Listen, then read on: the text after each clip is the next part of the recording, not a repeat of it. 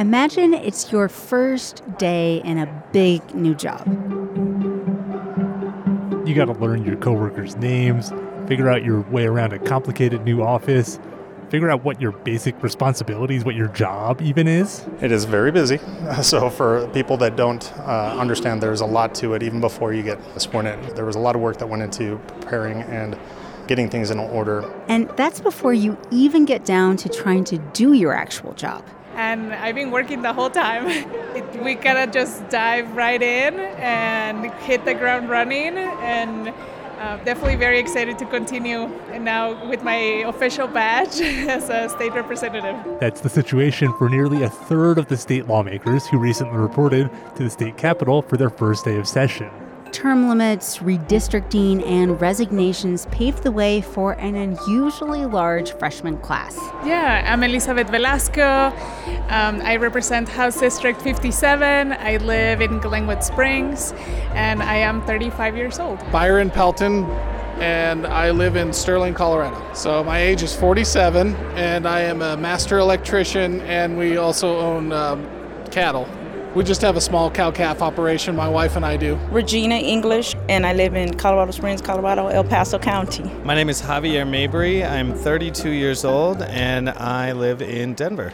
When I'm not lawmaking, I am an eviction defense attorney at a nonprofit that I helped start. I represent tenants who are facing eviction and other issues uh, with the housing. Over the next four months, these new lawmakers and the rest of their colleagues we'll try to hash out policies on some of the biggest issues facing the state on guns, government spending, housing, education, criminal justice, healthcare, and I could go on, but I won't. Save that for our next episode. Yeah. But as work gets underway at the state capitol, we're back at work in your podcast feed to catch you up on how things are going so far and where they might go from here.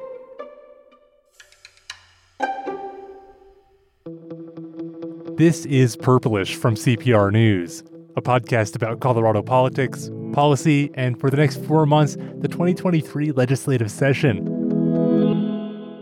I'm Andrew Kenney. And I'm Bente Birkeland. All right, here's the lay of the land. Democrats are starting this session with an unprecedented level of power. They have the largest majorities they've ever held in the legislature 46 of them to 19 Republicans in the House 23 Democrats against 12 Republicans in the Senate. That was not expected. We thought maybe Democratic majorities would shrink a little bit with these elections, and instead, there's just an unbelievable number of Democrats running around that building right now. I think everyone was surprised. Republicans, Democrats, no one expected Democrats to pick up seats in the state legislature. At the top of the ticket, people did think Democrats would do well, and I think they exceeded those expectations there as well. We have Governor Jared Polis. He won re election by nearly 20 points, and the other statewide elected officials also won by sizable margins. And they're all Democrats. So now the question is the dust settling and the session beginning, what are Democrats going to do with two more years of power, of greater power, of embiggened power, of enlargificated power? We could see some real divisions come out into the open between the most conservative or moderate Democrats and then the progressive Democratic lawmakers. And that will certainly have an influence on policies that pass. That's right. When there's more Democrats, there's more debate between Democrats, perhaps. And that could be a challenge. They have to decide just how far to go, how bold to be on some of those issues we named. Guns, renters' rights comes to mind. It's the question of how much you do. And that's quite a different situation than national politics, where we're entering a new period of divided government, where we're not going to expect to see a lot of big policies get passed in the next couple years. Yeah, that's so true. And we'll actually get an update on what's going on in Congress and what happened with that whole speaker fight from our colleague Caitlyn Kim later in this episode. So she was there firsthand to witness everything. Yes, and I haven't grilled her about it yet, so I'm excited. But first, Bente, you and I have been at the state capitol since the opening gavel, and there's plenty to talk about here in Colorado.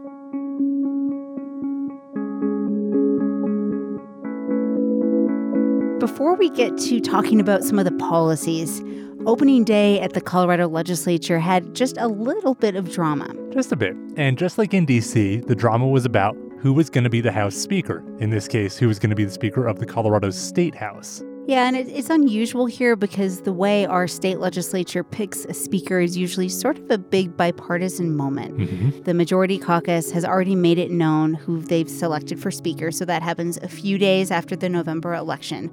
And everyone in the entire chamber usually votes for that person. That's right. It's almost kind of quaint now. Both parties get together and unanimously vote for the person who's going to head the chamber. But it did seem like it was going to happen again, at least for a few minutes.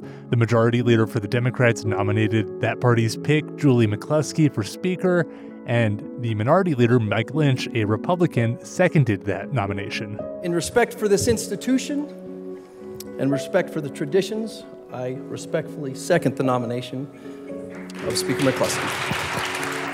But then, uh, this freshman Republican comes up to the mic. By the way, that was my Tim Allen grunt impression. But this freshman Republican comes up to the mic, a guy named Ken DeGraaf, and instead of supporting McCluskey, the Democrats, he nominates another freshman, a Republican, for Speaker. I cannot endorse with my vote someone who has made a thing out of another human being, especially for purposes of revoking the right, the endowed right to life, which thereby vacates the rights of all mankind, making us merely subjects of a tyrannical state. So instead of this unanimous show of support for McCluskey, you get this pretty intense speech against her. This is just not normally done, but I would say it's not unprecedented.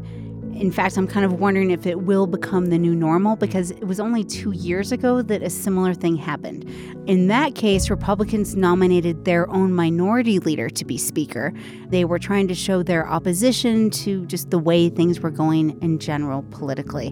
But what's different this year is that Republicans were actually not unified in their opposition to McCluskey. You know, again, the minority leader, Mike Lynch, did not support going against her.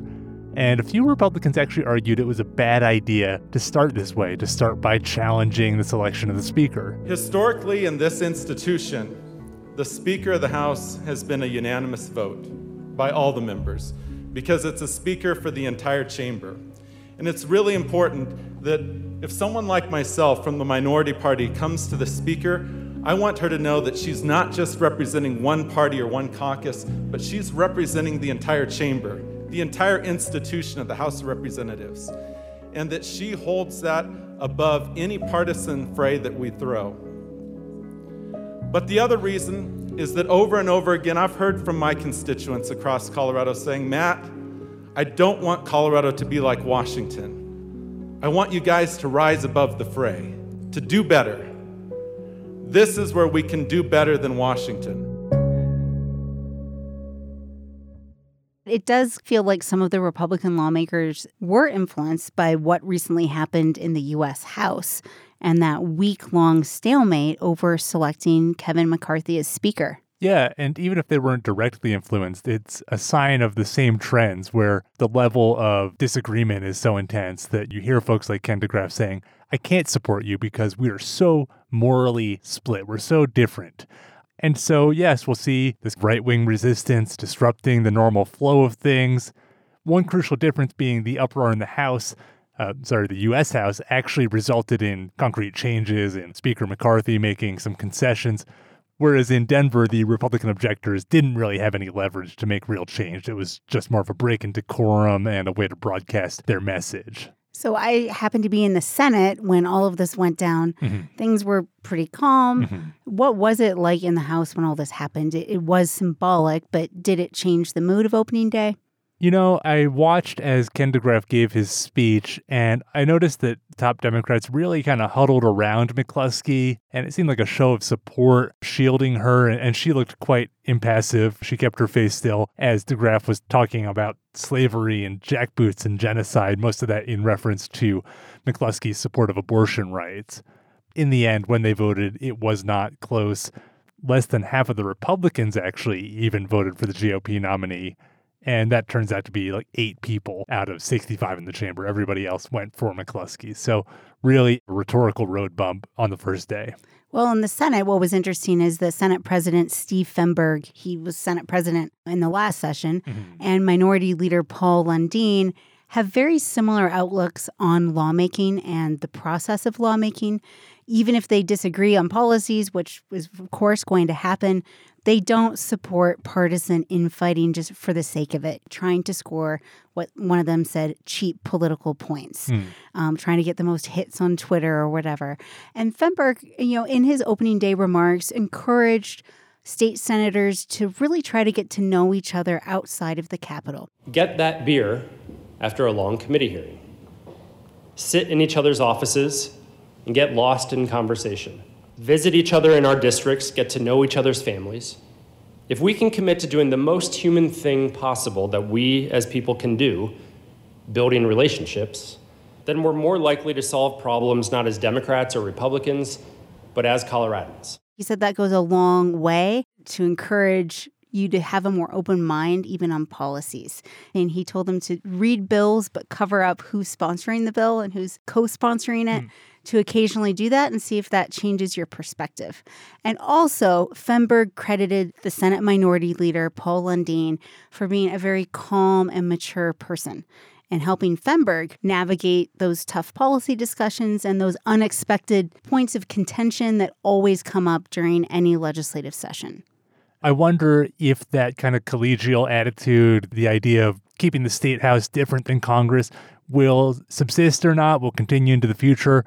We'll see, because, you know, of course, there's different trends that shape that. For example, on the right, Republicans are losing their moderates. They have a smaller and a further right caucus that wants to really oppose what the Democrats are doing. So we'll see how they handle those objections and how it affects the culture of the Capitol.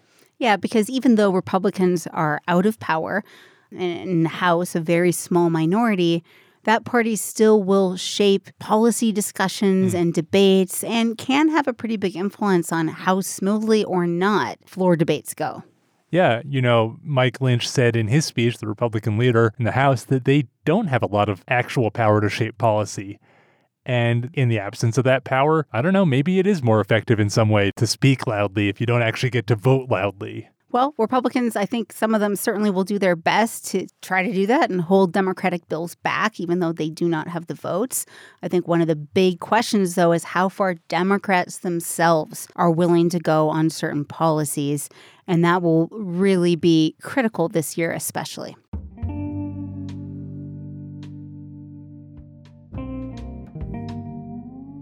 Let's talk now about Democrats and the pressure they'll face among their own members to go further on certain topics to introduce new legislation. One area that will test that is the question of gun reform. Yes, this is something where a lot of Democrats have run on the issue of gun violence prevention, and they do want to, to do more on that issue.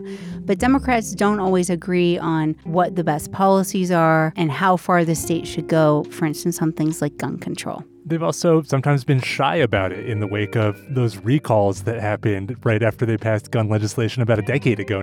But this year, we saw gun law reform in the opening day speeches, even. The Colorado dream is built on safety and security. Everyone deserves to feel safe in their communities, schools, on the playground, at the grocery store, without the fear of gun violence striking at any time. One idea we're hearing from Democrats is to increase the age for purchasing certain types of firearms. And that's following quite a number of high profile mass shootings where the, the shooter, the suspected shooter, was quite young, late teens, early 20s. Another idea, and I've heard this from Democrat Judy Amabile, she's mm. in Boulder. She wants to introduce a bill that would impose a waiting period on all firearm purchases in the state.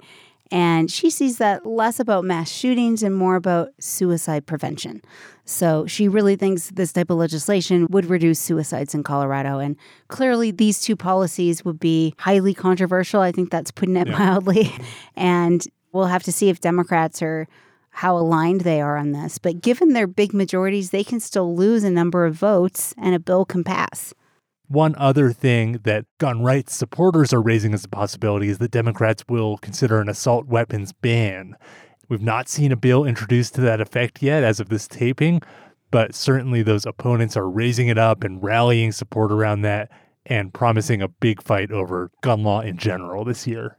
And the aspect of all this where I think there could be broader agreement and bipartisanship is around mental health. Mm-hmm. You do hear from a, a lot of opponents to these types of laws say, look, that doesn't fix anything. We need to focus on mental health instead. Democrats say we need to do both. But I think there will be more coming together when it comes to the focus on mental health, which we've seen in recent sessions. And one bill that caught my attention would allow schools to hire counselors and therapists hmm. without those counselors and therapists having to get certified by the state. So that certification can prevent schools from being able to have therapists on site.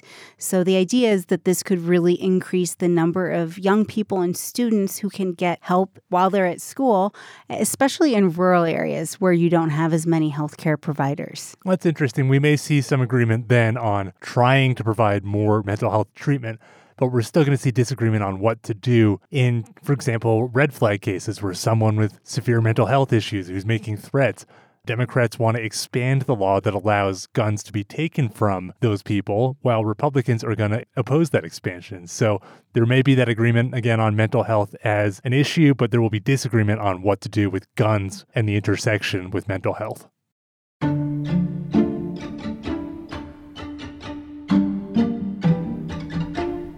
One thing you've heard me talk a lot about over the last couple years, and that I certainly, my ears perked up when I heard it mentioned in the opening day speeches, is the topic of housing.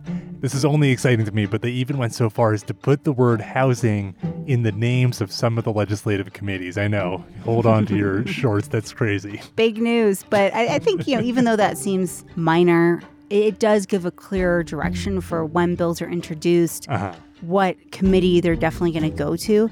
It prioritizes that as a focus of that committee. And then also, lawmakers may go onto that committee because they do want to hear all of the housing bills and then get more of an expertise in that area. And it was kind of remarkable that for as much of a issue housing affordability has been, it wasn't in the big objective, the central mission of the state legislature until recently. And now you see Governor Polis talking about it in his pre session appearances. He's going to most likely talk more about it in State of the State. Democratic leaders are raising it. I mean, when we talked to a lot of voters before this election, pretty much everyone we talked to across the political spectrum talked about cost of living, affordability, yep. housing. And so I think that will be a big focus. And Polis talked about how the state needs to work with cities to do things like reform zoning codes. Mm-hmm I don't know how easy it's going to be to get some of that done mm-hmm. when you're dealing with local control and what cities have control over. Yeah, cities don't want the state stepping in and saying, hey, build more housing for the most part. yeah, I imagine they're not going to really like that. So I think that'll be fascinating to see how that plays out. Let's not go any deeper into that for the sake of the listener because I'm going to make them listen to so much more of me talking about housing later in the season. Let's move on. Let's talk about the only thing state lawmakers are constitutionally required to do for the next four months. Yes. Pass a balanced budget. I think it may be a little trickier this year in a different way than it has been in recent years. Which is saying something because the budget is always extremely complicated. But the big difference is that in the last couple years, they've had a lot of federal stimulus money, booming state revenues, they had more to work with. So it made it easier in some ways to make decisions about what to spend money on without all this fighting. And now we are bumping up against revenue limits and the threat of recession and looking at a tighter budget. Yep, so it's a little bit more of a return to normal.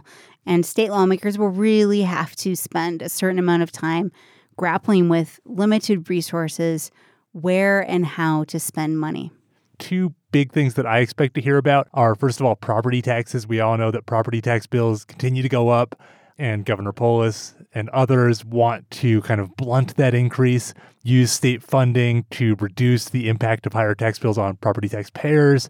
We also will hear debates about Tabor reforms, and some Democrats have floated the idea recently, as it's been reported, of getting rid of Tabor refunds and using that refund money on education instead that's probably just the start of what we're going to hear about on the budget. And then there are also a lot of interesting, just kind of one off bills that aren't necessarily part of some larger package of a mm-hmm. bunch of bills on one issue. And so, even in these first few days, we've seen some surprising things come out. One that caught my eye was a Democratic bill to limit the cost of EpiPens, the auto injectors that can stop anaphylactic shock. They're life-saving devices, but if you're paying retail, they can currently cost more than 600 bucks for a two-pack. This law would try to intervene and set limits on about 60 bucks for that purchase. And I'll mention a bill that our editor first alerted me to, and it would set up a bullet replacement hunting program.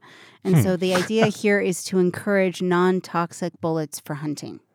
Yeah, you know, that one I kind of laughed at because the idea of a non toxic bullet seems kind of ironic. Would hate to have a bullet do any harm, but actually, it's all about lead and the way that bullets used in hunting can degrade and cause problems for wildlife, for birds. Anyway, one other one that caught my eye is a bill requiring passenger vehicles in roundabouts to yield to large trucks. Gotta admit, I haven't really read much into this, but it caught my eye because uh, roundabouts are confusing already. Yeah, I really struggle with roundabouts. I, I feel like no one, including me, really knows how to drive in a roundabout. Um, Whenever I'm in one, I'm just terrified I'm going to be sideswiped by someone. You know, I think I'm pretty good at roundabouts because there's only there's one rule. You you don't get in until nobody's coming, and now there's going to be two rules for roundabouts. I don't know. Convince me. I want I want to hear about why we need another rule for roundabouts, It seems like we could see a, a lot of these bills that maybe don't spend a lot of money. but do try to change behavior. We'll see bills overall that I think are controversial, that have some big ideas in them, but again, because the budget's not available, aren't going to necessarily introduce a huge new government program. Because we're not heading into an election year, those legislative sessions are the sessions where more substantive and bigger policies pass because everyone's not running for reelection. Ah, so we uh-huh. don't see as many what we refer to as messaging bills that you do want to get that message out there, but you don't expect it to pass, but you still want the hearing and the debate. We'll have to see, you know, with Republicans with a much smaller minority, maybe we do see more messaging bills. I don't know. And then the other unknown is that we have so many new lawmakers that we're still getting to know. Yeah. So it- it's harder pr- to predict what their governing style is. Yeah, bringing new life experiences, new priorities, and maybe a willingness to take on topics that earlier lawmakers were not.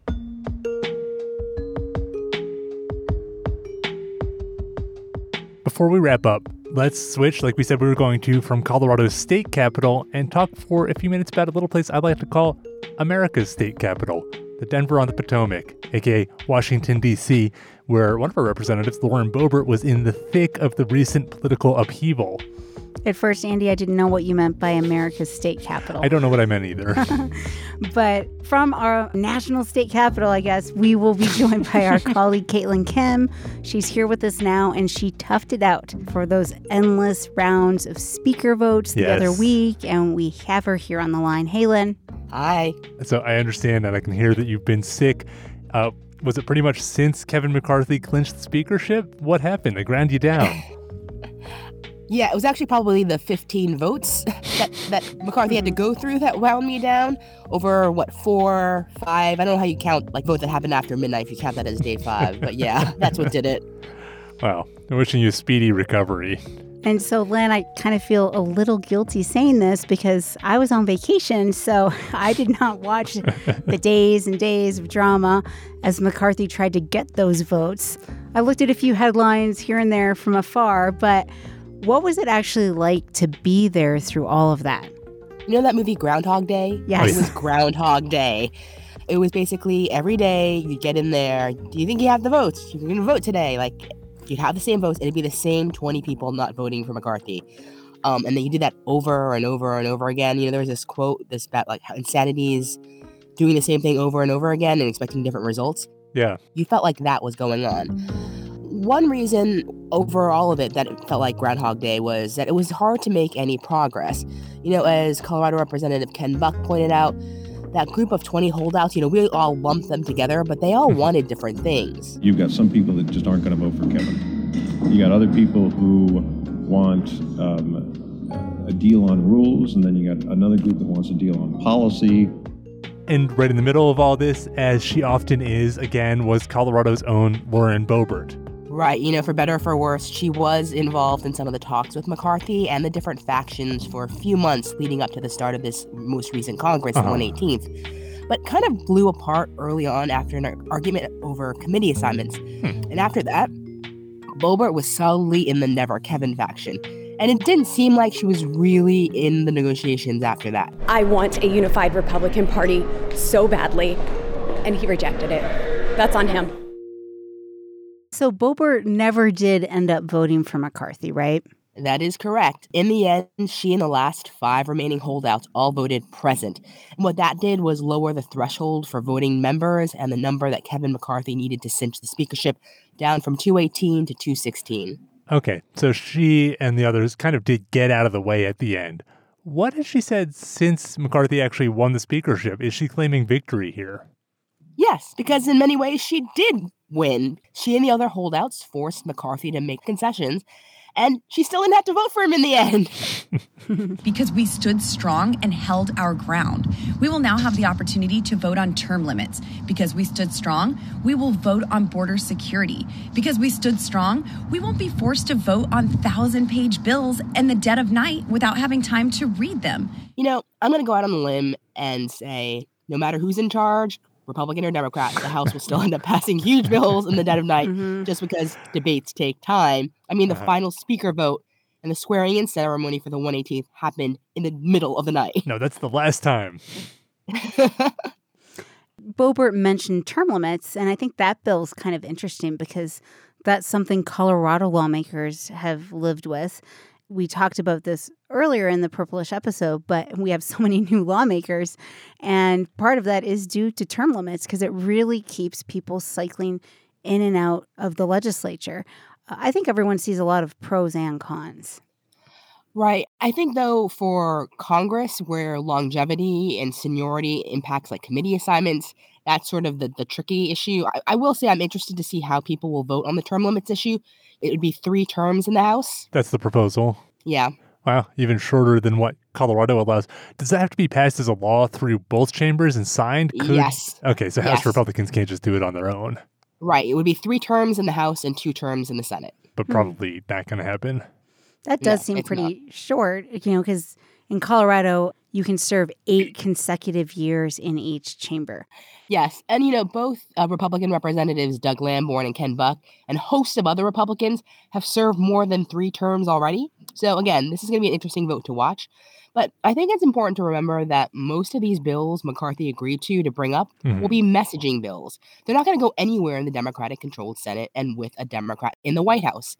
So, we talked about Boebert, but you also mentioned uh, Representatives Buck and Lamborn. Where does the Speaker drama leave them? they were McCarthy loyalists. They stuck with him. Does that get rewarded, or do they end up in the back seat because all the attention is now on Boebert and the rebel faction? I don't think they're going to be in the back seat either of them.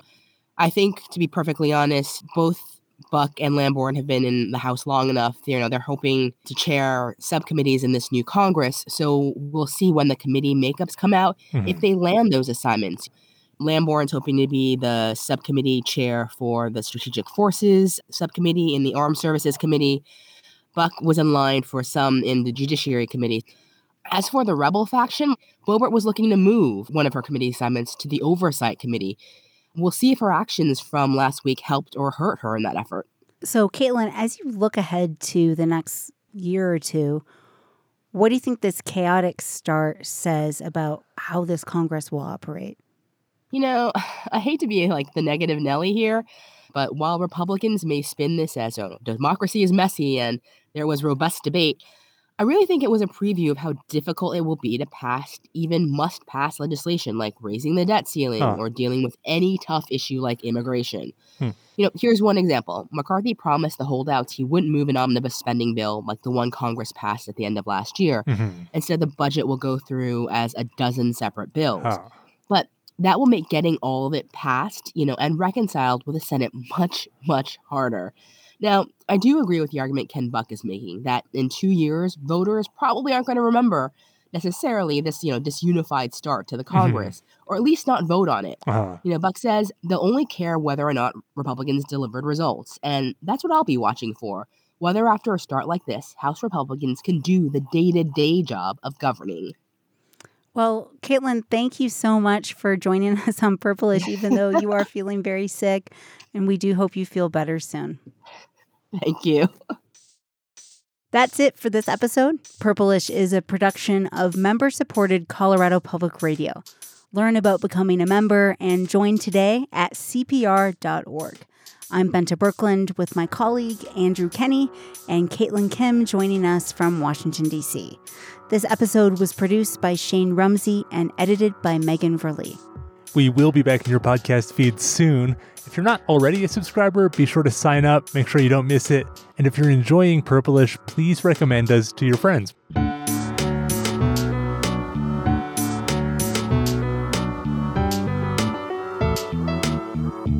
This is Purplish from CPR News.